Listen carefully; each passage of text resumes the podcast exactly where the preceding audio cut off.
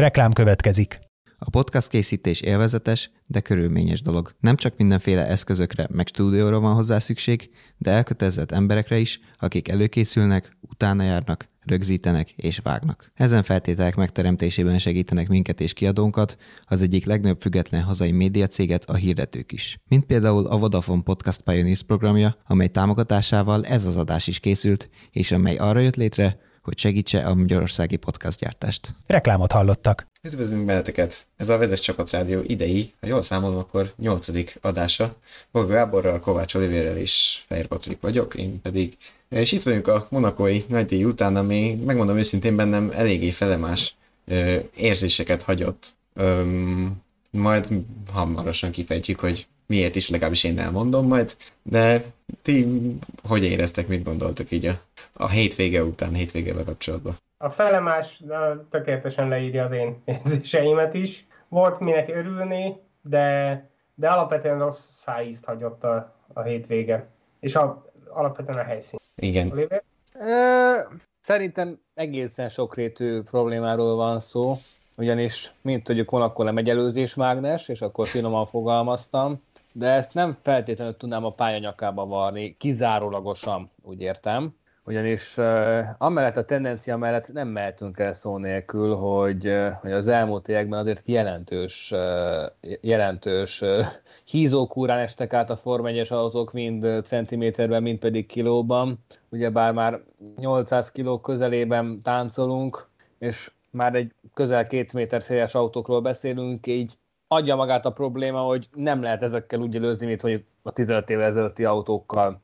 Ez az egyik része a történetnek, a másik része pedig valóban, valóban monakói eredetű a problémának, hogy, hogy alapvetően van egy helyszín, ami valóban káprázatos, élőben is, hogy ahhoz sétált utána az ember, akkor el, elalél konkrétan, viszont, viszont túl sok kiváltságot követel, magá, követel meg magának a hercegség. Ugyebár ők maguk gondoskodnak a közvetítésről, a saját reklámpartnereiket hirdetik a pályaszélén, és, és ez alapvetően nem lenne baj, ha, ha a munkájukat rendesen elvégez. Tehát ami a közvetítést illeti, ott már tavaly is ezersebből vérzett a történet, amit jól mutat, hogy a futam két vagy három érdemi történéséről sikerült lemaradni, mert a Fettel és Gasly hát csatája a... helyett is trollnak a kacsázását néztük az, az, az tavaly mémé vált az a strollos ugratás. Mai napig, a mai és... napig, úgyhogy...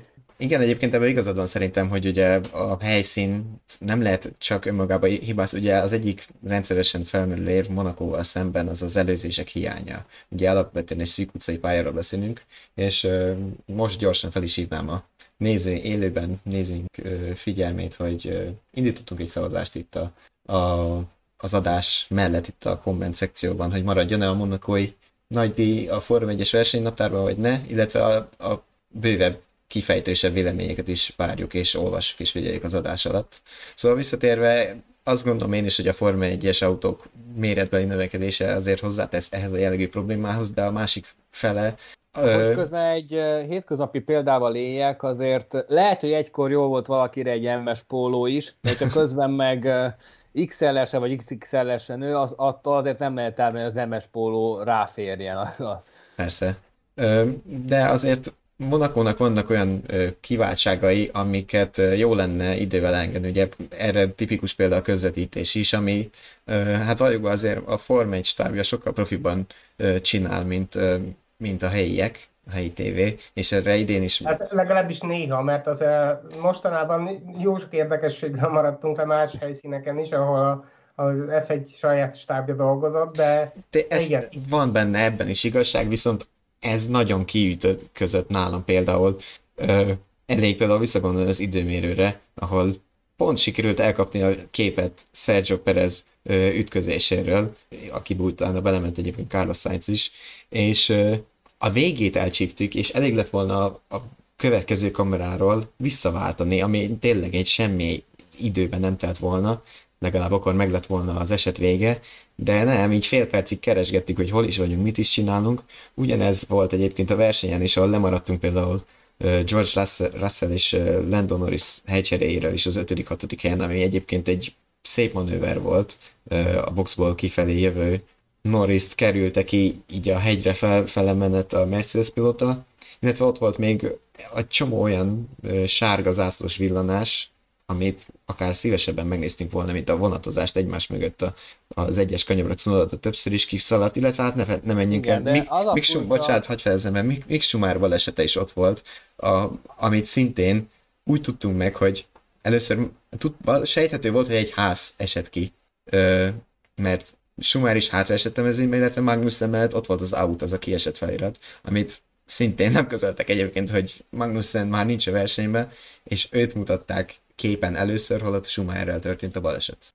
Itt azért szerintem fontos szempont, szempont volt az is, hogy ugye a, az ilyen súlyosnak tűnő baleseteknél addig nem mutatják a baleset helyszínét, amíg, amíg nem biztos, hogy, hogy a pilóta nagyjából épségben megúszta, szóval ö, nyilván ez, ez is benne volt, úgyhogy Schumacher esetét talán nem sorolnám ide, de a, a, a többi, többi teljesen osztom.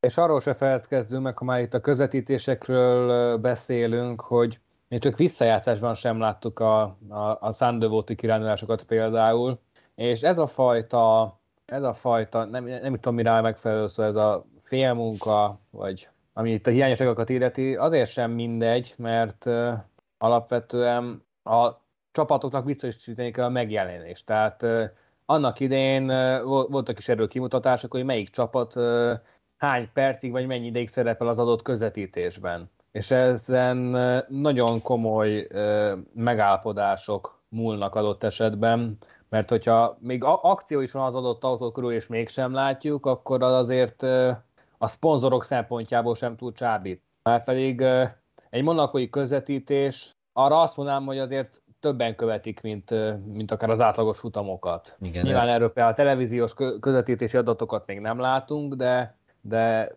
a laikusabb nézőket sokkal könnyebb megfogni a, a, a monakói csillogással. Viszont, hogyha, hogyha sérülnek bizonyos érdekek, akkor valóban nem sok érv szólhat a monakói pálya megtartása mellett. Elég csak gondolni, ha már itt üzleti érdekekről van szó, a Tag Heuer Rolex érdekellentétre, hiszen a Rolex már hosszú évek óta a Forma a, a, a szerződött partnere, ehhez képest Monaco külön kívánságát figyelembe véve mégis a Tag Heuernek a molinoit láthattuk a pályaszélén a hétvége folyamán. Hát ugye a hivatalos óraszállítója a monokói nagydíjnak szóval külön a pályával kötöttek szerződést. Egyébként ez egy érdekes ö, szituáció szerintem is. Öm, nem tudom, hogy rátérjünk-e most így a, az, hogy még mi miatt ö, hibáztathatjuk Monakot, és itt különösen a, a, a Forma 1-hez már jobban köthető személyes eseményekre gondolok. Ugye itt a tévés szempontok az még mindig a hely adottságai, de itt gondolok például a versenyirányítás bénázására, vagy menjünk vissza egy kicsit a hétvégében, és az eseményeket görgessük át a lényeket. szerintem nézzük egy kicsit az eseményeket, aztán eljutunk a, a problémás részekhez egy kicsit. ki- De hát mivel is kezdjük? Igazából de hát nem is tudom, hogy eseménynek lehet nevezni, engem egy kicsit meglepett, aztán ugorhatunk is. Kicsit meglepett, hogy mennyire kevés autó törött a hétvégén, az edzéseken is, az időmérőn, stb. Szóval ez nekem pozitívum volt, hogyha így nézzük, mert, mert ahogy az előbb beszéltünk az autók jellegéből fakadóan inkább többet, több törést várna az ember, mint kevesebbet. Ez jó volt. Aztán, hogy az időmérőről mit mondhatnánk, nem is tudom. Ja, igen, bocsánat, ez nyilván el, el, előre is vetíti a, a, a végeredményt az, hogy, hogy ö, kimondottan érdekes volt látni, hogy, hogy Perez továbbra is, továbbra is jobb formában van, mint a, a csapattársa, a címvédő Verstappen, ez, ez látszott a, a, az edzéseken, az időmérőn is, és nyilván ugye nem árulunk zsákban hacskát azzal, hogy aztán a mexikai meg is nyerte a, a versenyt. Ez ugyan nem kapcsolódik a monokói problémákhoz, de, de szerintem mindenképp kiemelésre méltó, hogy, hogy valamit nagyon elkapott most a mexikói, vagy Verstappennek van valami gondja, vagy valami nem megy neki. Minden esetre ez nagyon ígéretes a, a jövőre nézve, feltéve, hogyha nem állnak neki csapatutasításokkal rombolni a És, dolgokat. és, hogyha ez ki, és ha ez kitart, mert azért se felejtsük el, hogy Ja, azért persze, persze. nem ez az általános Csak kép. Hogy, Pont azért mondom, mert ne, nem ez volt az első hétvége, amikor, amikor Perez ö, nagyjából pari, pariban volt Verstappen, vagy akár gyorsabb is tudott lenni nála. De ez... És ne felejtsük el, hogy Perez szempontjából egy kedves pálya következik a naptárban, hiszen Azerbajdzsánban látogat a mezőny, ahol már a Force Indiás évek alatt is szerzett két dobogót, és tavaly is ezen a pályán szerezte meg az első Red Bullos győzelmét, győzelmét úgyhogy tovább csökkent az a, az a lemaradás Verstappen és Perez között, ami most 15 pont jelenleg. Maradjunk még egy kicsit Monakónál, mert azért hiába villogott Perez, meg ment viszonylag jól, hát ugye azért mégiscsak ott volt elő Verstappen, azért ez kevés volt egy körön a Ferrari ellen, és ott viszont a szokásos kép rajzoltott ki megint, Charles Leclerc verte Carlos Sainz-t, és és most úgy nyerte meg az időmérőt, hogy az autó is épségben maradt. Mondjuk pont ez a csapattársáról nem mondható el, aki ugye a két, hát úgymond második számú pilóta a Red Bullnál és a Ferrari-nál is megtörte a, az autót, és egyébként Alonso is a falba állt, üdvözlő közben Doncsika téged is, és a többi nézőnket nyugodtan szavazzatok, és, és írjatok hozzászólásokat. Szóval igen, az időmérő vége egy kicsit ilyen ö, kaotikus lett ebből a szempontból, és megint érdekes módon ugye előkerült egy piros zászló, ami az utolsó próbálkozásokat ellehetetlenítette. Én most nem is emlékszem hirtelen, hogy változott-e volna vajon a, a rajtsorrend, vagy volt-e olyan jónak tűnő kör, ami tényleg az elejét megforgathatta volna egy kicsit, vagy maradt volna a Ferrari Red Bull elsősor. Hát, Szerintem nehéz is megmondani, hiszen nem tartottak még olyan messze a, a pályán, hogy hogy az alagút bejárata előtt történt a, a Perez-féle malőr, meg aztán utána, utána Sainz is ott, ott állt, meg, meg utána mindenki, aki még, aki még pályán volt, úgyhogy nem tudom, érdekes lett volna látni, bár, bár tényleg az, eléggé a Ferrari-nak állt az ászló, vagy leginkább Leclernek, aki aztán be is húzta így a polt, hatalmas kő eshetett le a szívéről, akkor végre egy jó igé... Jó, mondjuk ez sem igaz, hiszen járt már hasonlóan, bár akkor az autótörés, saját autótöréssel szerezte meg a pólját. Most egy, egy sima pólt hozott, aztán ugye mondhatjuk, hogy nem tört meg a monakói átok, csak egy inkább kivárt, hogy még nagyobbat üssen kicsit később Igen. a futamon. De egyébként, szóval, na, Leclerc pólja egyáltalán nem lepett meg, mert tényleg formában volt a Ferrari, Leclerc meg ben olyan bizonyítási vágy dolgozik a hazai pályán, hogy, hogy meg, egész évben is, tehát igen, igen, de, de, de Leclercben ez most bármilyen pályán benne lett volna, az más kérdés, hogy most így a hazai helyszínen... A hazai pálya az, az, még inkább tüzeli, főleg az ismert átok miatt. Hogy az átok Semmi nem akar összejönni. Hát megpróbálkozhatna egy rontáslevétellel a továbbiakra nézve, mert ami vele történik itt, az már valóban az elképesztő kategória, és teszem hozzá, hogy zsinórban két elbukott győzelem, ez már kezd neki is sok lenni, ez érezhető a nyilatkozataiból, a, a gesztikulációjából, az arcmimikájából, mindenéből, hogy ez már őt is bosszantja. Tehát Spanyolországban a motorhiba most a csapat rontotta el, és az a helyzet, hogyha ez a tendencia mutatkozik meg, akkor előbb-utóbb Lökler is az elő, elődök sorsára juthat, ugyebár Fernando Alonso és Sebastian Vettel is hasonló események mentén sikerült éveket elvesztegetni. Mondjuk én kicsit túlzásnak tartom azt, hogy két elbukott győzelmről beszélünk, mert azért közel se lehet szerintem azt kijelenteni, hogy ezek a győzelmek a kezében voltak. És Spanyolországban kényelmesen vezetett, és a legfőbb kihívója Verstappen kihullott ugyan mögötte, de hát azért még a verseny felén is tartottunk, és tény neki állt az ászló, viszont Monaco szerintem ebből a szempontból egy más ö, szituáció volt. Ö, ugye hát csak gyorsan a tisztába a képet, leesett a rajtnál az eső, ami aztán okozott kalamáikat, és szerintem majd hamarosan rátérhetünk, de akkor gyorsan végig görget végig, hogy mi is volt. Ö, hát a Ferrari az jött egy-kettőben, a Red Bull mögöttük három-négy Perezzel elől, ö, és a folyamatosan felszáradó pályán, ö, hát Perez volt a legbátrabb négyük közül, ugye ő váltott először átmeneti ö, abroncsokra. Én azt mondanám, hogy ő volt a kísérleti nyúl Igen. Red Bullnál, inkább, mint a, a bátrabb, de nyilván vállalta is. Igen, aztán ugye jöttek a többiek, és hát ö, úgy jöttek, hogy ö, Leclerc és Verstappen azt hiszem egy, egy körben érkeztek, és aztán Sainz volt a másik kakuktojás, aki meg egyből megkockáztatta volna, hogy az extrém esőgumit száraz abroncsokra cserélje. És Ugye most kérdés az, hogy a taktikával, ugye az út az a száraz gumikhoz vezetett, és Sainz aztán végül ezt meg is lépte, és többieknek is ezt meg kellett lépniük.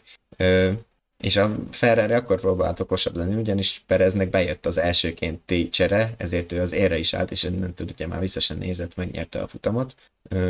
De hátra volt neki is még egy csere, illetve Leclercnek és Verstappennek is. És Leclerc úgy próbált okosabb lenni, hogy ő előbb cserél, mint a Red Bullok, viszont ez egy kis forgalmi dugót eredményezett a box utcában, a Ferrari garázs előtt, mert ugye Sainz pont abban a körben váltott szintén száraz gumikra. Ezen elment ugyan pár másodperc, de ahhoz, hogy Perezt vissza előzze, ez nem lett volna elég. Én legalábbis így láttam, nem tudom, hogy ti hogy emlékeztek vissza erre. Én itt inkább úgy látom, hogy stratégiai és kommunikációs problémák vezettek az újabb Betlihez, és lehetett hallani a Ferrari és Leclerc párbeszédét, hogy akkor most gyereki, aztán másodpercekkel később mégse gyereki, de közben Leclerc már bent volt, és, és, és, és Leclerc sem értette, hogy mi, mi van akkor. Tehát a futam után is azt nyilatkozta, hogy csak találgatni hogy esetleg pánikoltak a csapatnál, vagy, vagy egyáltalán mi történt, mert, mert ekkora fejetlenséget a Forma 2-ben lehetett látni az MP Motorsportnál, csak ott ugyebár nyilván kisebb volt a tét, mert szegény Drugovics defekt után próbált valamit még menteni a mentetőből, de Löklerné azért az első hely volt az, ami a, a kockán forgott, és Hát itt, itt már a második helyen próbált küzdeni a többiekkel, és ha úgy nézzük, akkor Sainz mindenféleképpen előnybe volt vele szembe, mert ő konkrétan egyel kevesebb állt kés pályán előbb Igen. volt, és mind a kettőknek egy box kiállás volt vissza. Szóval innentől az már nem is a második, hanem a harmadik hely. Szerintem ugye arról volt szó, hogy attól, attól féltek, hogy ha még tovább kint marad Leclerc az anagumin, akkor, akkor még, még nagyobb hátrányba kerül Viszont egy, igen, nem kommunikáltak egymással a versenymérnökeik, vagy a stratéga nem szólt nekik, hogy akkor ilyenkor, ilyenkor a szálak a ferrari ugye Inyaki Ruedánál futnak össze a fő, fő stratéga, ha jól emlékszem. De igen, azt, azt nem tudjuk, hogy ki, kinek nem szólt, ez majd a Ferrari belső vizsgálata kideríti, hogy pontosan ki hibázott, aztán vagy mondják nekünk, vagy nem. De, de hát tényleg az, az óriási blama, hogy, hogy behívnak úgy egy pillanat. Egyébként viszont mentségnek most jut eszembe, hogy hadd mondjam, hogy, hogy Monakóban nem, nem mindig tökéletes a, a, a GPS jel a pályán, mert annyi épület van, annyi takarás, a korlátok, a lelátók, a különböző épületek, hogy néha, néha takarja a, a, a, a GPS-nek, GPS-nek a jelét, és akkor így a csapatok sem százszerzalékosak biztosak abban, hogy éppen pontosan hol van a, a versenyzőjük a pályán. Na most ez, ez általában beleférne, de pont egy ilyen helyzetben, amikor, amikor annyi múlott, hogy ha két másodperccel előbb szólnak Leclernek, akkor talán még ki tud menni, így viszont nem, szóval lehet, hogy ez is belejátszott, talán ez is kiderül, de az, hogy ennyire nem volt egyeztetve, a dolog, az, az mindenképp azt mutatja, hogy a Ferrari-nál továbbra is dolgozik ez, a, ez az eldobjuk, ami összejönne jelenség, ami, ami hi, egyébként hihetetlen, szóval a Forma egy legsikeresebb csapata is itt tartanak, hogy, hogy minden idényben két, három, négy, öt ilyen eset van, amikor valamit nagyon csúnyan eltolnak. Más csapatok is szoktak eltolni dolgokat, de, de a Ferrari-nál ez, ez valahogy ak- akár ki a csapatfőnök, akár ki a versenyzők, el tudják szúrni ezeket a dolgokat, és ez nagyon ijesztő lehet Leclercnek az idei szezonra is, meg úgy általában Ferrari is jövőjét tekintve is. És akkor itt visszakanyarodhatunk oda, vagy hát legalábbis ez visszautal arra, ahogy ahogy korábbi nagy sztárokat is cserben hagy. Évekig tolták náluk az, alonzók, fettelek, aztán mégsem lett belőle semmi, mert pontosan ilyen hibákon is úszott el a bajnoki címük, ami összejeltett volna. Egyébként én még egy kicsit megvédeném azért a ferrari mert alapvetően tényleg ezt meg lehetett volna jobban oldani, és akkor most nem a Christian Horner jön elő belőle, mint ahogy múltkor Spanyolországban, hanem Mattia Binotto, ugyanis erre már látunk több futamos példát, és most akár jöhetnék, a, azt hiszem ott tavaly spanyol nagydíj volt ilyen, na csak kimondom, spanyol nagydíj volt ilyen, ahol ugye aki elölment, ő nem léphet először, mert akkor a másik az ellenkezőjét megcsinálja, és az lesz a nyerő lépés. És szerintem Leclercnél is kicsit ez volt, hogy ö, hogyha ő lép ki először még esőgumikról a boxba, és húz meg valamit, akkor arra bármit reagálhat a Red Bull az egyik autójával, mert ugye legfeljebb akkor akár azt, hogy kimarad előtte, és megcsinálja az Alonso féle vonatot, amit láttunk a verseny végén a spanyoltól, hogy annyira visszalassít, és nem tudják megelőzni, aztán elől meg elmennek a többiek, és kiautóz egy olyan előnyt, ami, ami gyakorlatilag aztán a, szintén egy győzelmet eredményezi nekik, és akkor itt jövök én, mint Binotto, most még pirosban is vagyok, hogyha úgy nézzük, hogy, Ciao, Mattia. hogy ott volt Sainz, aki végre ott volt elől, és vele meghúzhattak volna bármilyen próbálkozást, ahogy ugye azt Gábor, te is mondtad, tették ezt Perezzel, és aztán pont Pereznek jött ez ki végül is jól. Szóval az első helyen nem volt könnyű Leclercnek a dolgában taktikai szempontból, viszont lett volna egy másik ö, kártyája a ferrari azt gondolom. Hát meg, meg úgy egyáltalán, szóval a Ferrari azért Ferrari, hogy, hogy a Forma egy legjobbja legyen. Ez a, ez a saját bevallott céljuk is, hogy nekik az az, az, az egyetlen elfogadható eredmény igazából, hogy ők a legjobbak. Akkor kérem szépen tessék összekapni magukat, aztán olyan, olyan stratégiai, stratégiai stábot alkalmazni, vagy olyan versenymérnököket, vagy úgy megszervezni a kommunikációt, hogy ilyen ne jöhessen össze, főleg ne azzal a szerencsétlen pilótájukkal, aki a hazai pályán próbál évek után elérni valamit, és még esélyes helyzetben is van rá. Szóval persze le, lehet magyarázatokat találni, vagy legalábbis valamivel ezzel azzal magyarázni a dolgot, meg teljesen helytálló, amit mondtál, meg ugye én is felhoztam ezt a GPS dolgot, de, de ez nem elég. Szóval, hogy oké, okay, magy- magyarázni lehet, de a ferrari ebb- ebből élnek már 15 éve, hogy magyarázzuk a bizonyítványt, ahelyett, hogy, hogy hoznák az eredményeket kiszámíthatóan és, és rendszeresen. Egyébként én erről az olvasók, hallgatók, nézők véleményét is meghallgattam, hogy ők mit gondolnak erről a Ferrari blamáról, mert és... itt valóban számos szempontot meg lehet vizsgálni, és érdekes kis párbeszédek, érveken alapuló viták tudnának kialakulni, szóval aki itt van, és van bele némi kibontakozási vágy, akkor a chatfalon várjuk a a hozzászólásokat. És egyébként itt a Ferrari azért még megtett egy dolgot, és szerintem ezzel tovább is léphetünk. Itt erről a kis szűk témákról, e, a következőkről, amit már elkezdtünk bontogatni, de még nem bontottuk igazán. Szóval a Ferrari megtett még egy lépést a győzelemért, ami ugye már a leintés után történt, hogy óvást nyújtott be a futam végeredmény ellen gyakorlatilag. Ugye mindkét Red Bull be is idézték a, a box utcai záróvonal átlépésének gyanúja miatt, mint ugye a Ferrari kezdeményezett, és verstappen volt is egy ilyen fedélzeti kamerafelvétel, ami, ami nagyon úgy látszott, hogy a Holland ott ö, áthajtott a vonalon, és szinte bontsuk ki ezt a, amit már belementünk, ezt a versenyirányítási bénázást, hogy, hogy mi Sőt, is volt bocsánat, ott. El, előtte még gyorsan, ugy, ugyanez a témakör, csak ha már említettük a közvetítést, akkor bontsuk ki azt is, hogy hogy nem igaz, hogy nem, nem tudták jól megmutatni, e, hogy Perez esetét egyáltalán nem mutatták meg a közvetítés során, és először, először azt hittem, hogy, hogy megint hülyék a, a közvetítésben, mert ugye idén egyébként meglepően sokszor, vagy soha nem látott mértékű hülyeségeket írnak ki, helytelen dolgokat írnak ki a, a, a versenyirányítás részéről, hogy ki, ki áll vizsgálat alatt, hányas autó volt, aztán kiírják, hogy correction, bocsánat, mert Igen megint elszúrtuk. Most, a, most bocsánat, most egy kedvencem a rajt utáni ki hány pozíciót javított, Leclerc a harmadik helyen plusz nullával, az különösen szórakoztató. Igen, a feliratok meg információ értéke volt. Példátlanul rossz, rosszak idén a, a kiírások. Ugye először láttuk Verstappen esetét. Aki szemfüles volt, az rögtön látta, hogy itt valami nem stimmel, utána kicsivel később kiírták, hogy Perez vizsgálat alatt áll. Nem, elsősorban, Perez... hogy jegyezték, jegyezték, nem? De mindegy is. Szóval de utána csend volt. Igen, szóval Perezt írták ki, emiatt Verstappent nem ismételték, nem mutatták meg, Perezt egyáltalán nem mutatták meg, és utána, utána azt se tudtuk, hogy, hogy mi van. Szóval pocsék volt maga a közvetítés, és ilyen szempontból, és aztán utána akkor folyt, folytasd ezzel a versenyre nyitási dologgal, csak ez szerintem fontos volt, hogy a nézők még annyira sem voltak képben talán, mint a versenyirányítás.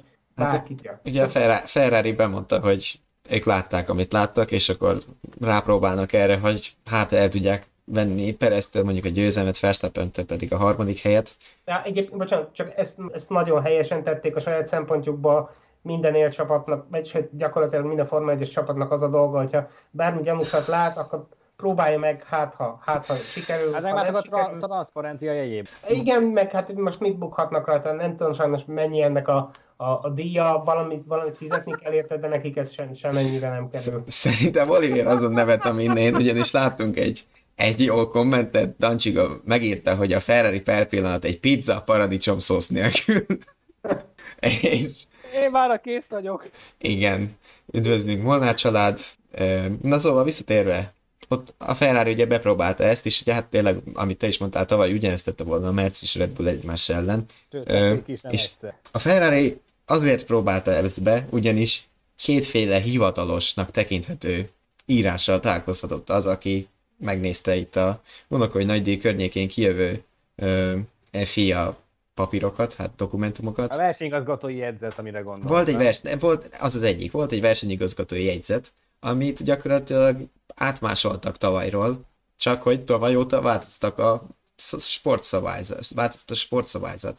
És a sportszabályzat ö, hát lényegében megengedőbb az ilyen box utcai kijárati vonal rálépésekkel, Át- átlépésekkel kapcsolatban, ugyanis az, az friss szabály az azt mondja, hogy amíg valaki egy kerékkel teljesen át nem lépi a vonalat, addig szabályos.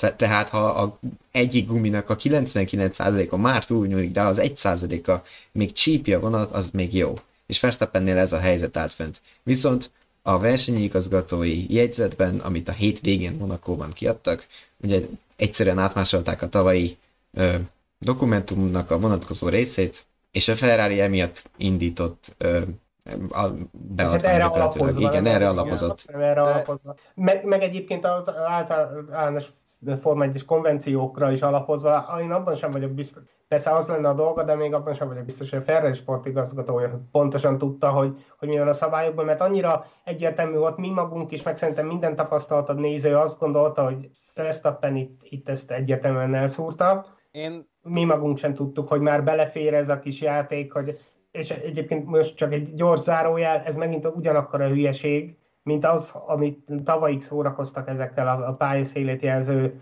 pont ezt vonalakkal, vagy kerékvetőkkel, hogy hol van a pályának a széle, nem. Szerintem, hogyha ott az a vonal, az, és az tényleg az egy fontos biztonsági kérdés, és nem is csak az, hogy most ki milyen előnyt szerez. Ha valaki ott kó, kóvályog a, a, a versenyben lévő, a pályán kint lévők elé, az óriási nagy veszély, úgyhogy szerintem, ha valamit, ezt nem lazítani kellett volna, hanem a lehető legszigorúbban betartatni, zárva bezárva, és, és akkor most ott tartunk megint, hogy, hogy egy újabb hülyeség és blama van a Forma 1-ben, mert majd, majdnem, majdnem szabad, de mégse szabad, akkor most mi van itt? Engem meglepett, hogy ez így alakult, mert az elmúlt években annyira komolyan voltak véve mind a box bejáratnál, mind a box kijáratnál a, a, a, a fe, fehér záróvonalak. Felipem azt szerintem nagyjából háromszor emlegette az FIA-nak még az édesanyját is a korábbi Interlegacy incidensek apropóján a mostani hétvégét követően, hogy azért ott főleg egy ilyen szűk utcai pályán egyáltalán nem jártak, hogy akkor most a box kijáratnál ki hogyan helyezkedik, és adott esetben egy balesetes szituációt is előidézhet ott a bórivás felé. Úgyhogy számomra teljességre érthetetlen, és ami még számomra e, kérdéseket vett fel, egy, egy olyan e, tapasztalt szakember, akit egy másik magasan jegyzett sorozatban, nevezetesen az Endurance világbajnokságban lényegében az egek, egek, egekig magasztaltak, Eduardo Freitas, hogy követhetett el ekkora hibát? Hogy egyszerűen nem e, vette figyelembe. Tehát neki e- ezzel konkrétan a munkája, hogy tisztában legyen a, a, a Zöld Foglalkoztató Szövetségnek a, a előírásaival, mert ezt gyorsan hozzá kell tenni, hogy egy-egy ilyen eset elbírálásánál a, a, a hivatalos papírnak, a, a sportkódexnek és a sportszabályzatnak van a mérvadóbb ö, ö, státusza, nem a, nem a jegyzetnek. Igen. Öm, itt még a, vannak még ilyen biztonsági kérdések, amik ugyanígy felmerülhetnek. Például Mick Schumacher balesetének a környéke, amikor ö, konkrétan lemérték azt, hogy 8 percbe telt azt eldönteni, hogy, be, hogy piros zászlóval megszakítsák a futamot, ami a 8 perc, és itt mindjárt rá is térek a másik ilyen hülyeségre szerintem, hogy a 8 perc, ugye Eduardo Freitas az Endurance világában jön, a 8 perc mondjuk egy 4-6 órás, 12 órás verseny nem sok, viszont itt a Form 1 ahol a nagyon-nagyon kimaximált idő piros zászlóstól együtt 3 óra, amit hogy is számolunk, majd mindjárt kiderül, Hát, az, az, az értékes versenyköröket veszel, és versenyidőt is itt ugye már fél órával a leintés előtt átváltottunk percre, ami azért hát nem volt biztató, de éppen nem is tudom, hogy 5 percen 5 perccel a verseny vége előtt lett, meg azt hiszem az a, az a körmennyiség, amitől Ami kezdve már az- az- Igen, igen. igen, teljes teljes pontokat pontokat osztanak, 25 pontot a győztesnek, és így tovább. ugyebár az idei évtől már úgy van, hogy 25%, 50% és 75%. Igen. Na és Ami egyébként egy jó újítás, de, de azért nem, nem lett volna jó most kipróbálni. Valami- töredékpontok, meg a franc se tudja. Igen, és hogy gyakorlatilag Monakóban ráadásul, mert oké, okay, el lehet nyilván helyszíni felmérés, meg minden techrót kell lecserélni, nem megnézi a hozzáértő szakember, de pont Monaco egy olyan helyszín, ahol azért kicsit jobb a megközelíthetőség, meg a ráláthatóság, hogy ez pont a Box utca mögött van az uszoda rész, ahol mindez történt. És azért 8 percet, hogy először virtuális biztonságautó, aztán igazi, és akkor még egy piros zászló ott is, hogy teljesen Főleg Időhúzás. főleg, hogy tényleg a, megint csak azt tudom mondani, hogy a, a Forma 1 is régebben követő néző is látta, hogy ez, ez akkora piros zászló, amekkor hát a Ferrari szurkolók húznak ki néha a lelátóra. Szóval tényleg, mert egy autó ketté szakadt, és szerencsére Mick Schumacher te- nagyjából karcolásokkal húzta meg az egészet, de, de au- autódarabokkal volt elé az a, az a kanyar, Egyébként és az a ijesztő tetejébe- és a tetejébe a, az egész korlát elmozdult, szóval az oké, okay, hogy bí- bíztak benne, hogy Monakóban gyorsan, szépen el tudják takarítani a, roncsokat, ami így is volt, gyorsan gy- dolgoztak tényleg. Ez, ez elvárható, viszont nyilvánvaló volt, hogy nem lehet úgy hagyni egy, egy ilyen összegabajdott, félrecsúszott tech pro korlátot, úgyhogy egyértelmű lett volna, hogy azonnal piros zászlózunk, szépen hely, helyére rakjuk a, a korlátot, aztán utána mehet tovább a verseny. Az is időveszteség lett volna, de így meg még nagyobb hülyeség volt, hogy, hogy körözgetünk, körözgetünk, amikor az emberek próbálják a roncsokat takarítani, akár biztonsági autó mögött is, az egyszerűen úgy, úgy nem, nem megy, de főleg nem a, a korlátigazítás. Szóval ez tavaly Michael Macy is megcsinálta, ezért kár volt versenyigazgatót cserélni. Hát pont ezt írja egyébként Molnár Csál, és semmivel nem ők bejebb az idén a versenyirányítás szempontjából, mint tavaly. Úgyhogy igen, e, e, hát kicsit sem teszi hozzá Péter Szabó épp ebben a pillanatban itt az adásban még nem látszik, de most már. Na, és hát az előbb már feljött, hogy akkor nátok mennyi is a három óra, mert hogy mert hogy mi számoltuk itt ugye tegnap Konc Dávid kollégánkkal négyesbe kiegészülve, egy fél órán át legalább a leintést követően, hogy akkor hogy is jött ki ez a három órás verseny. Tehát ugye tegyük, mondjuk egy gyorsan kettő órát a nettó versenyidő úgy, hogy abban folyamatos körözés van, és a piros zászlós megszak- megszakításokkal együtt lehet ezt kibővíteni három Viszont ugye az, a rajt procedúra is késett, ott is volt egy 8-10-15 perces csúszás, most nem tudom mennyi, viszont utólag kimatekoztuk, hogy valószínűleg kereken három órától kezdték el mérni az időt. ami, ami sehogy sem jön ki, hiszen el sem, el sem kezdték a, a, a rajt procedúrát sem, nem? Szóval hogy a, a rajtprocedúra nem egyenlő a piros zászlóval, ezért nem számít bele abba az időbe, ami a három óra lehetne. Hát sőt, de, de még csak az sem, szóval egyáltalán nem is kezdődött el semmilyen formában maga a monakói nagy díj, hanem, hanem csúszott, szóval a három órától elindítani ezt a három órát visszamenőlegesen, az teljes abszurdum. Tényleg, se kö- közben, se ut- utána sem, nekünk sem volt tiszta, de egyébként nem tudom ki milyen közvetítést figyelt, a nemzetközi közvetítésekben is csak találgatták a közvetítők, hogy akkor most most hogy, hogy jött ki ez a, ez a har- 30 akárhány perc, ugye? A, a Igen, a- 35-nél kezdett el az óra 35, megjelenni. Igen, valahogy onnan kezdtek el visszaszámolni, de szóval nem értem, ez megint csak olyan, hogy, hogy ehhez, nem, ehhez nem kellett volna új, új versenyigazgató. Most én, ahogy mondtad ezt a mondatot, a, nem kellett volna új, és nekem egy konkrét új jutott az eszembe, és erről láttam egy mémet, a Forma 1-es csúcs technológia, jön az utolsó kör, és kiáll a zászlós csávó a célegyenesbe, és mutatja, hogy egy kör maradt. De szó szerint, hogy ez volt a, a jelzése. Teljesen A érdekes. McLaren, nem, a Ferrari, Ferrari-nál volt. Vagy Nem, a ez McLaren. az, aki, az az ember, aki a kockás zászlót lengeti. Ja, ez, a, ez az időmérő starter. Igen, a, fu- a futam végén, igen. Egy kör Oh. maradt, és ő, ő mutatta az ujjával a pilótáknak, így, így be, most a képen nem látszik, Mondjuk, de... mondjuk, mondjuk te- tegyük hozzá, hogy itt azért voltak egyéb érdekességek is Monakóban, ilyen áramkimaradások. Ja, és, és egyébként ugye ez mindig eldöntheti a versenyirányítás, hogy álló vagy ö, repülőrajtal induljon a futam, és azért nem indították, ez volt az egyik ok, nyilván ráfogták a tapadási viszonyokra is, de hivatalosan is benne volt, hogy azért nem indult állórajta a monakói nagydíj, mert áramellátási gondok voltak, a rajt lámpákat konkrétan nem kaptak normálisan áramot. Ugye megjött az eső. Egyetlen, ja, működni fognak-e, amikor éppen indítani kellene.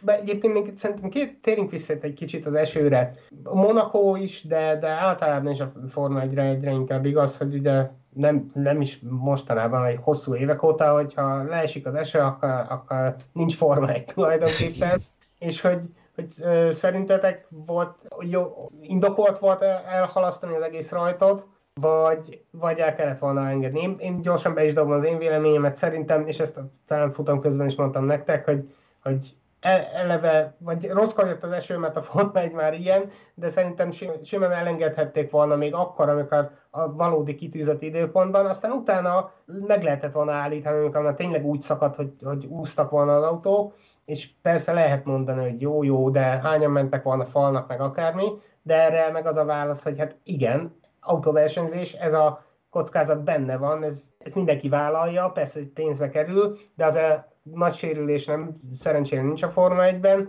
főleg nem ilyen, ilyen pályán, és a tetejében meg, bocsánat, elvesztettem a gondolatmenetemet. A lényeg, ja igen, azt akartam mondani, hogy ö, olvastam később, hogy, hogy ö, Kevin Magnussen is gyakorlatilag szó szerint ugyanazt mondta, amit én most itt az előbb, hogy mi vagyunk a Forma 1 pilóták, a világ legjobbjai, Oldjuk engedjenek el, aztán majd, hogyha annyira özönvíz van, akkor meg lehet állítani. Szóval igen. láttunk volna valami izgalmat az elején, és amikor tényleg úgy leszakadt, akkor még mindig lehetett volna az a helyzet, hogy nagyjából azzal is jobban jártunk volna, hogyha a 2008-as futam ismétlését benyomják, mert ez legalább egy, egy vérveinek mondható első futam volt.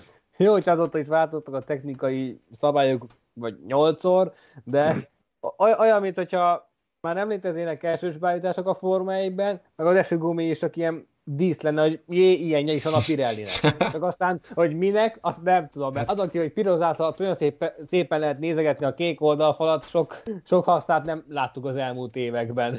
Az eredet... De egyébként mit gondoltak, el kellett volna engedni a futamot hát a... akkor, vagy... Arra akarok válaszolni, hogy a kérdés... Igen, ismerve azt, hogy ugye hát a hivatalos indoklás nyilván az volt, hogy először vannak vizes pályán újatókkal, meg minden, de igen, Magnussen ér, és ez szerintem is helytálló, hogy oldják meg, hát ők mégiscsak a világ legjobb 20 pilóta elvileg, ha összetörik, akkor így jártak. Ö, viszont azzal együtt, hogyha ez így tényleg beázott ez a sztori, itt a, a Szabó Péter is visszakérdezett, hogy betolt a teljes versenyirányítás hát gyakorlatilag. Igen, és ö, itt most kitekintenék, ugye, hogy valószínűleg azért kezdték el szerintem háromtól ö, számolni, mert hogy lehet, hogy tényleg annyira elázott a, a cucc, hogy nem tudták, hogy mikor kezdődik a, mikor kezdődik a folyamat. Ez, ez nem hivatalos, ezt most csak én mondom, itt Fehér Patrik a vezes csapatrádióban.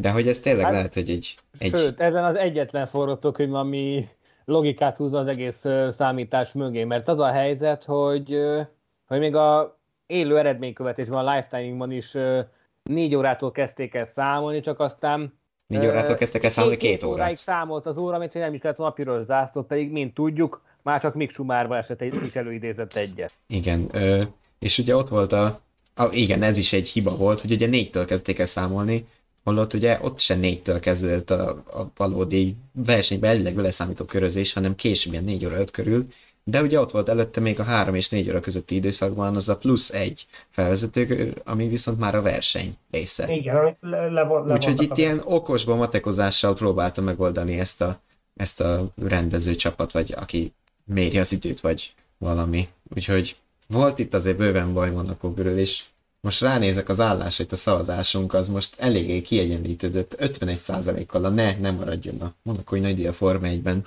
vezet, szóval de egyébként szerintem az érthető is, mert ott van a tradíció, meg minden, és ebből a szempontból én is szeretem. De ezekkel az autókkal, és főleg ilyen ebben a formában, azért ez így, ez így nem jó, azért ez én belátom. Ha kisebb autók lennének, és mondjuk a monakói szervezők elengednének pár olyan dolgot, mint mondjuk a közvetítés, ami, ami ront az összminőségen, azért a, forme, a Monaco, Form 1-es monakói nagydíj a korona, a, a koronaik a naptárban. De hát Igen. egyre inkább kopik be az a, az a csillogás, ami ezt eddig jellemezte, és ilyen, ez így, ez így nem jó. Lássuk egyébként, be. egyébként az autóméretekre a következő éra jelenthet megoldást, mert a legutóbbi FIA meetingek valamelyikén már beharangoztak a 2026-os változások részeként, hogy a méret és súly problémára is megoldást akarnak találni. Mert ott is látják, hogy nem előnyös, hogy lényegében három autó már nem fér el kényelmesen egymás mellett a pályán, és ez ugyanúgy a vonatozáshoz vezet. De nem csak Monakóban, hanem több helyszínen is. Molnácsád még egyébként is velünk értett egyet, hogy el kellett volna nyitani, amúgy meg a pályálapot az alkalmazkodva kell vezetni, és ez abszolút így van. Közúton is a, így kell vezetni. Ez is közút, ha azt nézzük, Monaco. De itt legalább nem jönnek szembe se, úgyhogy tényleg... Hát reméljük. Előre próbáljon mindenki haladni.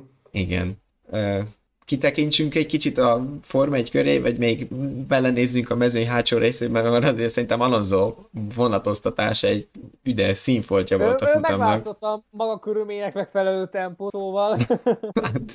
Jó, hogy közben fél percre leszakadtak az előtte haladóktól, Hamilton kicsit mérges is volt, de hát ilyen ez a jár. Ez megint az a pálya jellegéből fakad, Alonso meg visszagondolta egykori csapattársára, Jarno Trullira, róla példát, és tényleg kialakított egy olyan vonatot, de egyébként az a, az a legrosszabb, meg hogy mondjam, semleges jellemzőnek is tekinthetjük, de, de ahogy beszéltünk róla, az egyik legrosszabb a mai szemmel nézve, mai Forma 1 hogy Monakóban ezt meg lehet csinálni. Szóval hány olyan futamot láttunk az elmúlt években is, és egyébként Perez is ennek köszönheti a, a győzelmét, mert igazából elrongyolódott nulla gumikon próbálta végigvinni a, a versenyt, mert nem tértünk ki rá külön, de ugye a közepes keverék sokkal kevésbé bírta, mint a Ferrari, Ferrari keményei, Ö, és meg lehet csinálni. És Pereznek nyilván egy hatalmas öröm, hogy sikerült behúzni, meg gyakorlatilag mindenkinek, hogy maga mögött, a, aki megnyeri, korábban Ricardo is hasonlóan örülhetett, amikor sikerült végigvinni a Verstappen, szóval hogy nyilván ez egy olyan pálya, ahol, ahol ennek is a mesterének kell lenni, ki kell használni ezeket a, a, a jellemzőit a pályának, ami igazából egész könnyű itt a korlátok között, de, de igen, szóval most akkor ezzel mit kezdjünk? Van, van a értelme versenynek nevezni azt, hogy, hogy csak vonatozgatunk? És hogyha valaki akarja, mint Alonso, akkor fél percet, nem tudom, fél percet ad az, fél, az egész mezőnynek maga mögött? Vagy... Igen, hát ez... Hát minden esetre a MÁV fontolra vehetné, hogy beszálljon névadó szponzornak a, versenyben. egy, jó kis MÁV Monaco. MÁV, MÁV Monaco G. Nem, nem rossz ötlet. Dancsiga meglátása szerintem tök jó, ha nincs esély és az elrontott Ferrari kommunikáció, roppant unalmas lett volna ez. És... Sőt, igazából miután elindult már az utolsó szakasz a versenynek, az is volt. Lehetett persze izgulni, hogy bírják-e majd Perez gumiai, meg, meg nyilván a, a hiba. Esély, esélytelennek szerintem sokan esélytelennek sokan drukkoltak, mint Perezre gondolok, hogy behúzza el, meg nem állítják el félre, meg, meg végig tudja csinálni, de ezen kívül mi történt? Semmi az ég, égvilágon. Még azt nézhettük, hogy Norris mivel próbálkozik, mert neki akkora, akkora helyet nyitott Alonso, hogy belefért, belefért utána, hogy, hogy kereket cseréljen aztán a végén majdnem meg is csípte Russell, de ezen kívül semmi nem volt, ment a vonatozás. Igen.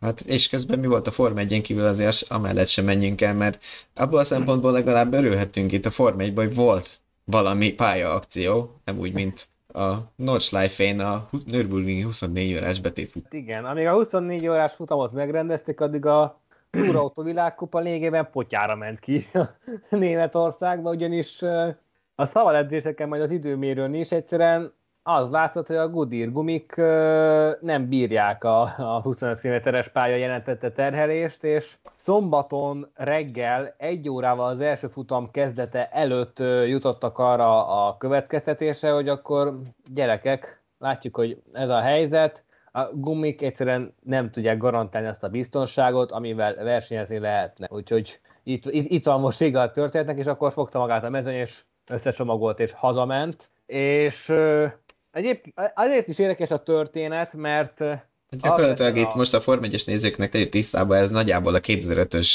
amerikai gumibotránynak a, a túrautós kiadása történt meg a Nordschleife-n. És azért is érdekes a helyzet, mert alapvetően a Goodyear csak két márkánál nevezte meg, hogy ott voltak inkább hangsúlyosabbak ezek a problémák a Honda-nál és a Lincoln Konnál, holott azért más csapatoknál is merültek fel gondok, például, például Rob Huff időmérős balesetét is gumivibráció előzte meg, és ugyebár az Engel Motorsport kuprájával megy, össze is törte.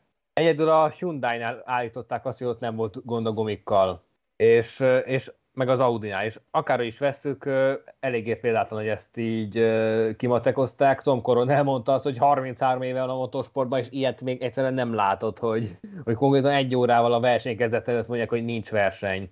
És ez azért is érdekes, mert korábban a Yokohamának is voltak gondjai itt a gumikkal a Nordschleife, és végül ezt egy pályaspecifikus abroncsolódották meg az utolsó évekre, csak hogy közben gumigyártót váltott a, a túraautóvilágkupa, és a Goodyear egyszerűen nem, nem volt zöld pokol specifikus, és való igaz, a TCR autók indultak a Nürburgringi 24 órásai, de ott sok teljesen más kaliberű gumikkal versenyeznek, amik meg bírják a terhelést, bár számomra nem teljesen tiszta a kép, hogy az miért is nem merült fel opcióként, hogy a, csak a Grand Prix nyomvonalat használják a, a futamok. Az egy, az, azért nem, mert az le van zárva ilyenkor. Hát Ott de a, a historik kupán használták. De, az, a de akkor az a régi Grand Prix vonal volt, nem, nem a teljes. Mert mint hogy a teljes, az, a Tilke féle módosított ö, Form 1-es pályavonalon ilyenkor bennállnak a kamionok, akik a 24 órás versenyre jönnek. Mármint melyik részére gondolsz? A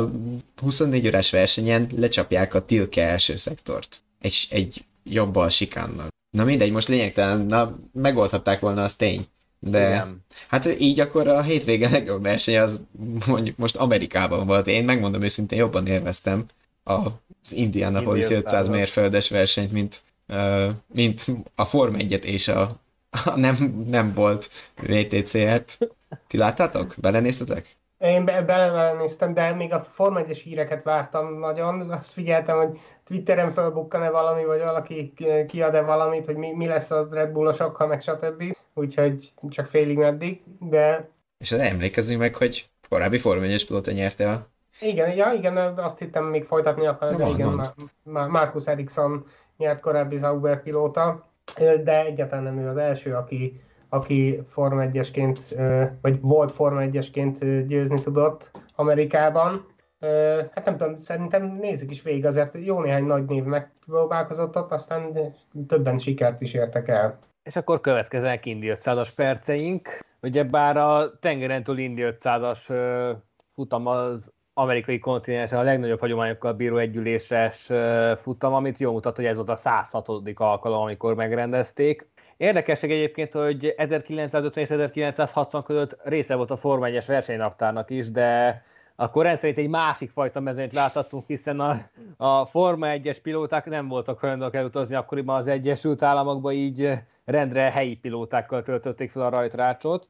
És egyébként ugyanezen a pályán, csak annak a Grand Prix változatán 2000 és 2007 között rendezték a Forma 1 amerikai nagydíjat, a Patrik által említett gumibotrány mellett Baumgartner Zsolti pontja miatt is emlékezetes ez a helyszín, meg ugyebár itt is van döntött kanyar, hiába nem a teljes oválpályát használják, és az esemény amiatt is rangos, mert a, a hát inkább ilyen szimbolikus jelleggel része a tripla, tripla koronának, ami egyfajta olyan szimbolikus rang az autosport körében, amit az a versenyző ér el, aki az 500 mérföldes viadal mellett megnyeri a monokói nagydíjat is, illetve a Le 24 órást. Ez azonban eddig csak egyetlen versenyzőnek sikerült, mégpedig Graham Hillnek, a Forma 1 kétszeres világbajnoka 1966-ban ért fel a csúcsra, pedig akkor nem ő volt az egyetlen, egyedül, egyetlen királykategóriás induló, hiszen ott volt a futamon a későbbi háromszoros VB győztes Sir Jackie Stewart is aki ráadásul szintén harcban volt az első helyért, végül tíz körrel a vége előtt olajnyomás problémák miatt ki kellett állnia, így neki nem sikerült ez. Ahogyan Jack Brabhamnek sem, aki négy alkalommal futott neki az Indy 500-nak, és az első alkalommal 1961-ben hozott egy kilencedik helyet, egyébként nem tudott jobb eredményt elérni. Nála már sikeresebb volt a Hilles hasonlóan két Form 1-es világbajnoki címmel rendelkező Jim Clark, aki 1965-ben nyerte meg a, a futamot, és kortyolhatott a lenyítést után a tejből. Akik esetleg nem követik az indikárt semmilyen szinten, azoknak mondom, hogy az Indi 500 végén nem percgőzés van, mint a Forma 1-ben, hanem ott tejet iszik a győztes. Erre először egyébként 1933-ban volt példa, majd ez a hagyomány igazándiból 1956-tól vált állandóvá és az utóbbi években, illetve már hosszú idő óta az van, hogy a versenyen résztvevők előzetesen leadhatják az igényeiket, hogy ha esetleg nyerek, milyen tejet szeretnének kortyolni, teljeset, kétszázalékot, vagy esetleg uh, zsírszegényet. Uh, 1969-ben pedig Mario Andretti volt az, aki uh, folytatta az F1-es kötődésű versenyzők sikerszériáját. Uh, róla azt érdemes tudni így a jelen vonatkozásában, hogy családja éppenséggel az 1978-as VB győztes aktív közreműködésével próbál beszállni a Forma 1 csapatként 2024-től, de egyelőre nem várják annyira távkarokkal őket, hiszen az FIA részéről is akadályba ütköztek, de Stefan Domenicali is kijelentette, hogy nem látja annyira szükségét egy 11. csapatnak a Forma 1-ben. Andretti 69-es sikere után azonban hosszasabb szünet következett, hiszen a következő Emerson Fittipaldi volt a névsorban, aki 1989-ben, majd 1993-ban győzött. A másik győzelme után egyébként egy kisebb botrányt is kirobbantott azzal, hogy ő nem akart tejet inni, hanem inkább egy pohár narancslére vágyott. Ezzel a, a brazil narancskultúra mellett a saját narancsligeteit is népszerűsítve, de végül elsimították a szálakat. Jacques Villeneuve és Juan Pablo Montoya pedig még Forma 1 pályafutásuk előtt kapták meg a legendás Berg Warner koszorút Indianapolisban. A kanadai 1995-ben a kolumbiai fenegyerek pedig 2000-ben húzta be a viadat, sőt, mondta, hogy a Forma 1 felfutása után jóval 2015-ben is győzni tudott, egy éve rá pedig a király kategóriában mindössze 13 futamon indul Alexander Rossi tehát elsőként a célvonalat. Egy éve rá, illetve 2020-ban a Forma egy korábbi kamikázé, a Sakuma Sato ért fel a csúcsra, és húztatta az ujjára az Indy 500 győztesének ugyancsak járó legendás gyűrűt és végül ez a névsorhoz csatlakozott Marcus Eriksson, akit már említettünk korábban, és sokaknak feltűnt, hogy ebben a névsorban viszonylag kevés az, aki aktív versenyzőként indul az Indy 500 ennek az oka pedig leginkább az, hogy, hogy átfedésben szokott lenni a monokói nagy díjjal. Éppen ezért az utolsó, aki aktív formányos versenyzőként indult, Fernando Alonso volt, aki 2011-ben, amikor még a McLaren pilótája volt, az Andretti Autosporttal futott neki a versenynek, előtte pedig 1984-ben Teo Fábi volt az utolsó aktív f ami pedig Alonso illeti, első alkalommal még az esélyei is jók voltak, hiszen 21 körrel a vége még vezetett a futamon, amikor a számára Forma 1 sem túl kedves Honda motor felmondta a szolgálatot, majd F1-es hiátus alatt kétszer is nekifutott a, a, a, az ismétlésnek, hát a bebiztosítja másodikként a tripla koronát. Ez azonban sem 2019-ben, sem pedig 2020-ban nem jött össze.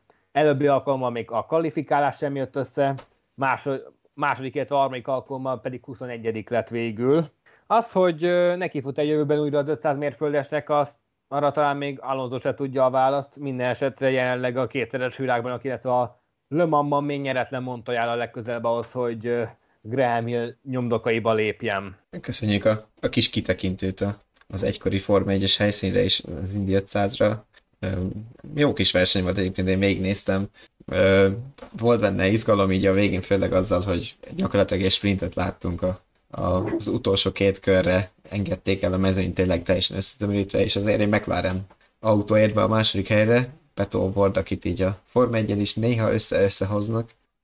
Hát ugye bár egykor Red Bull Junior volt Patricio Ward, aztán pedig most a McLaren nek tesztelt egyszer-kétszer. Konkrétan a tavalyi egyik győzelme után az volt a jutalom, hogy Abu Dhabiban vezetett a fiatalok tesztjén a McLaren aktív, éles Forma 1 autóját is, de az már más kérdés, hogy mekkora esélyi lehetnek a Forma 1 bemutatkozása, ugyan ez kérdés lehet Colton Hurta esetében is. Hát igen, neki most nem volt jó verseny, egy nagy csattanó után kellett összekaparnia majdnem, hogy magát.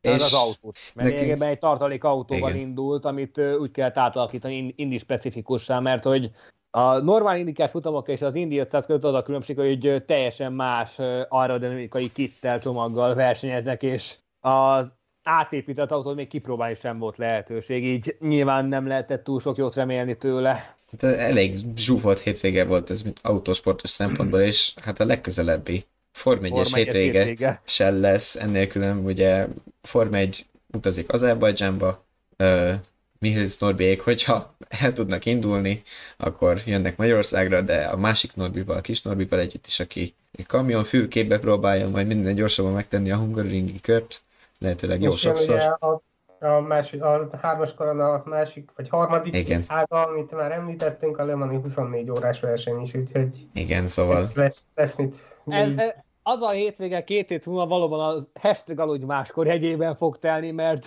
lényegében reggeltől estig vagy VTR, vagy ETCR, vagy Kamion LB, vagy Forma 1, és aztán a Igen. köztes időkben még lehet egy kis Le Mans is nézni szombat délután három órától, másnap délután három óráig. Szóval nem fogunk unatkozni, és lesz miről beszélni a következő csapat rádióban is. abból a szempontból biztos érdekes lesz Baku, hogy a bajnoki összetett, erről még most nem beszéltünk, így Monaco után azért kicsit módosult, és most a videós ö, nézőink láthatják is, hogy gyakorlatilag Perez közelebb van Leclerchez, mint ö, Leclerc Verstappenhez, ugye 115, 125, 116, 110 pont a hármójuk között az állás, és és Baku ugye van benne egy több mint két kilométer hosszú egyenes a 6 kilométeres pályán, ezért én most így láthatatlanban egyébként rámondanám, hogy ez egy Red Bull pálya lehet. Uh, hát fel kell kötni a gatyát Leclercnek, az biztos.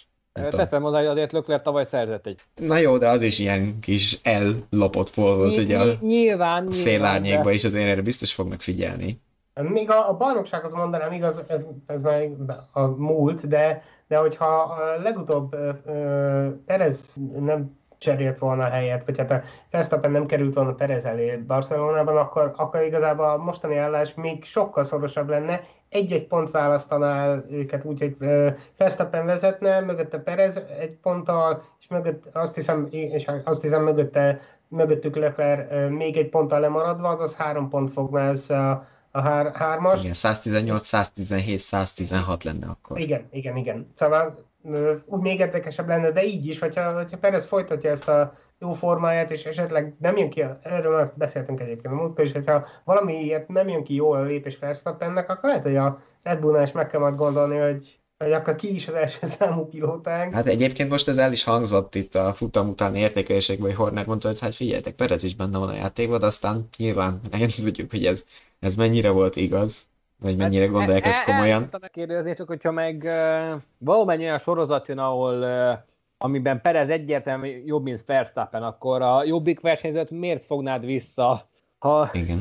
ha egyszer azzal, az, azzal azt kockáztatnád, hogy Lökör visszazárkózik az első helyre. Tehát, hogyha megint csak Christian Horner bőrébe bújnál, és Perez most nyár végig ilyen jól fog menni, képít akár egy jelentősebb különbséget Verstappennel szemben, akkor utána hü- hülye lennél visszafogni tulajdonképpen. Persze. Minden esetre mindke, mindketten jól mentek tavaly Bakuban, Leclercnek pedig, ahogy mondtad, fel van adva a feladat, hogy legalább, vagy, vagy az autó, autójuknak legalábbis, úgyhogy kíváncsian várhatjuk a, a, az azerbajdzsáni nagy díjat. A két hét múlva találkozunk, Igen.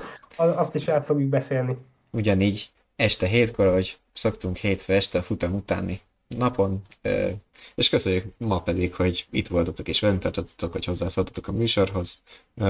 Addig is iratkozzatok fel a YouTube csatornánkra, és nyomjátok meg mellette a kis csengőt, hogy értesítést kapjatok a, az új csapatrádió epizódokról is.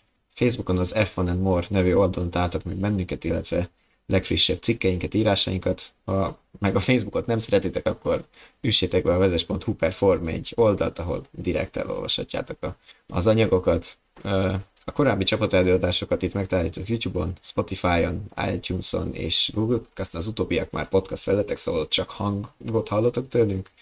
És köszönjük a, a megköszönést, mi is köszönjük nektek, hogy írtatok Molnár család köszöni a, az adást, mi meg köszönjük, hogy meghallgattatok és néztetek bennünket, úgyhogy két hét múlva is gyertek és csatlakozzatok. Köszönjük a figyelmet, sziasztok! Sziasztok! Köszönjük